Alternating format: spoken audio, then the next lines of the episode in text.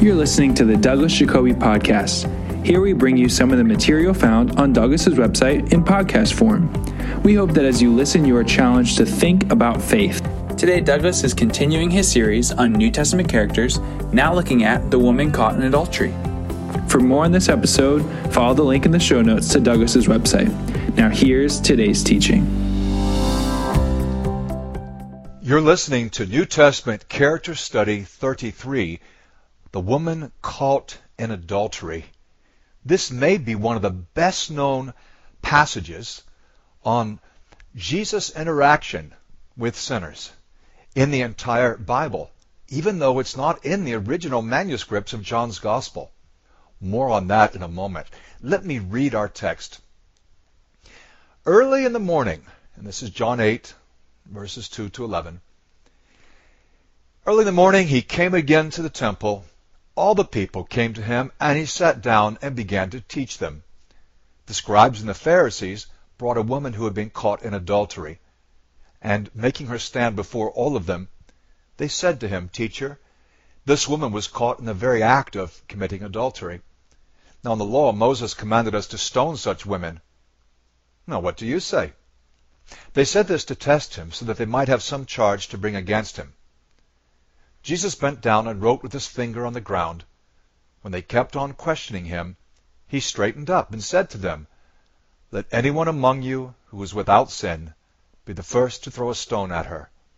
And once again he bent down and wrote on the ground. When they heard it, they went away one by one, beginning with the elders. And Jesus was left alone with the woman standing before him. Jesus straightened up and said to her, Woman, where are they? Has no one condemned you? She said, No one, sir. And Jesus said, Neither do I commend you. Go your way, and from now on, do not sin again. I was reading from the New Revised Standard Version. It's a beautiful passage. It rings true. It's completely consonant with everything we know of Christ. And it's of very early origin, and for that reason, it's found in most Bibles. Few scholars doubt its authenticity, even if it wasn't originally in its present location in John. Sometimes it comes in Luke 21. In some manuscripts, it's after John 7:36 or John 7:44. Sometimes it's even after John 21:25 or missing entirely.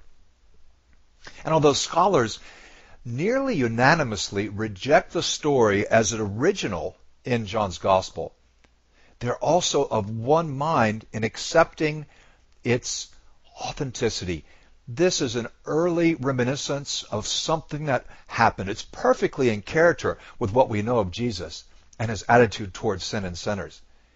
It's unlikely to be an invention of the later church, since in the second century, sin was dealt with much more harshly than it is in this passage.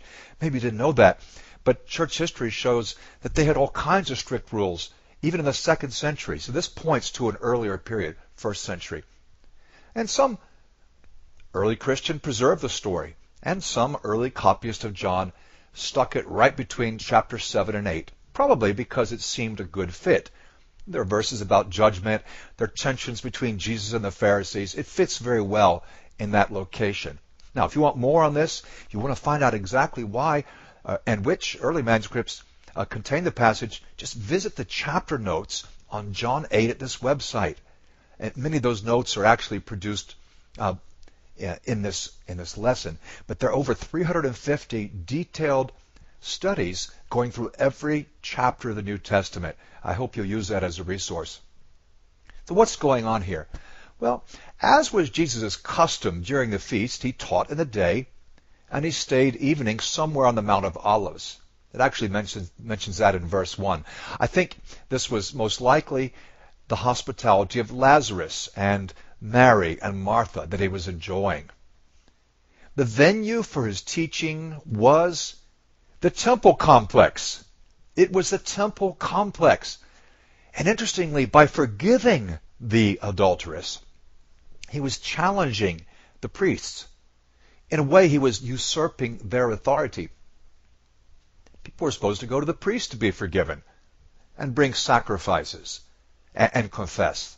And here's Jesus taking care of all of it. The setting is early morning. It's before the heat of day. He's teaching in a seated position, which was the normal posture of a rabbi with his disciples. And then comes a shocking interruption. And the question and the arrest of the woman seems staged. Everything seems like a setup. Since adultery takes place in secret, it's likely that the accusers had been waiting and maybe hoping for the transgression to take place. And so I think that their posturing, like the, the adultery itself was an object of their desire. They really uh, were guilty of premeditation. Only the woman was brought in anyway, despite the implicit charge that the man had been present, verse 4. The accusers have very little concern for her. Their aim is to trap Jesus. How? Well, he advocated compassion. He even forbade us to hate our enemies. He had intimated that the new covenant was in the process of being inaugurated, that the old law might not apply anymore, and yet the Torah required the death penalty for both parties in adultery. That's in Leviticus 20. So would Jesus contradict the law of Moses? Or would he contradict himself? Would he take the high ground and just forgive without punishment, consistent with his teaching, and yet going against the law of Moses?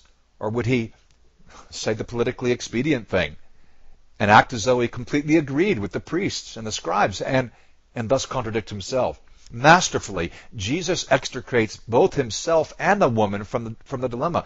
He and the woman are both in hot water, in a sense. They're in the hot seat. And he frees himself and he frees the woman with the reply perfectly suited to the occasion. You know, Jesus was always an excellent thinker on his feet.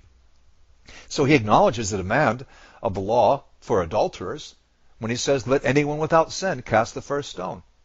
And yet he confronts everyone present with their own sin and their potential hypocrisy in judging her.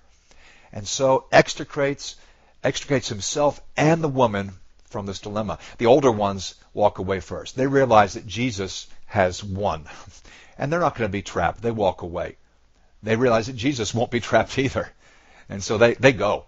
The younger ones in the crowd, who are less savvy, more moralistic, they linger longer. But in the end, they too flee the scene. And the accusers apparently depart as well, because at the end, there are only two people remaining Jesus and the woman. Now, while he offers her forgiveness, he hardly condones her immorality. He tells her, sin no more. And this heartwarming vignette demonstrates the church's attitude towards erring members. Sin will not be taken lightly, but forgiveness is always available if there is repentance. Interestingly, a number of early Christian writers pointed to John 8 to demonstrate their opposition to capital punishment. This really surprised me. That's why I did a whole podcast on capital punishment. Perhaps you've listened to it. But the early position um, is illustrated in writers like Lactantius. And I've simply put this in the notes that come with the podcast. You can read it. But they were unanimously against the death penalty. That surprised me. I figured that they would all be for it. But no, that's not how they understood Jesus' words. Who is this woman? Because she's the character I want to talk about in our remaining minutes. Well, first, she's a nobody, a cipher, just an object. She's been dehumanized. Remember the blind man in John 9, the, the very next chapter? His disciples say, Well, who sinned? This is an interesting case. Who sinned, this guy or his parents? He was born blind. Like the blind man, she's of interest only for theological reasons. No one really cares about her. No one truly loves her. Obviously, the person committing adultery with her didn't have her interest truly at heart, nor those who brought her in for execution. Everyone walks away. Jesus cares. So she's a nobody. She's a victim. She's been set up so it seems. We don't know anything about her past. Was she lured into the trap? We don't know. But she's certainly been set up. She's guilty. Oh, yeah. We can be both. We can be victims and guilty at the same time. We can be causes and effects. Uh, someone else can be responsible for causing us to stumble, like Luke 17. Woe to them. But, but we can be guilty for taking a step that causes to fall. So she's guilty. It takes two to tango. It takes two to commit adultery. She may not be responsible for the system, but she's responsible for her own actions. Well, what am I saying when I claim that the woman caught in adultery is a nobody, a victim, and guilty? I'm saying that she is each one of us. Because outside of Christ, the world views us as nobodies. We, or, or maybe some well-meaning experts, may insist that we've been victimized. We had no choice, really, given our conditions, our background. Yet, in our heart of hearts and in the presence of the Holy God, we're guilty. We know that. And we all stand as much in need of Christ's grace as this poor woman. And so we can learn from here. From her, a nobody, a victim, guilty. But if we're in Christ, we are new creations.